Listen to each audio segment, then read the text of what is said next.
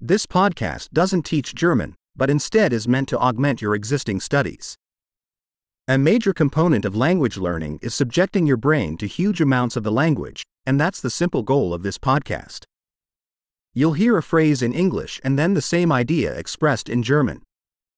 Repeat it out loud as best you can. Let's try it. I love German. Ich liebe Deutsch. Great. As you may already be able to tell, we use modern speech synthesis technology to generate the audio. This makes it possible to release new episodes rapidly and explore more topics, from practical to philosophical to flirting.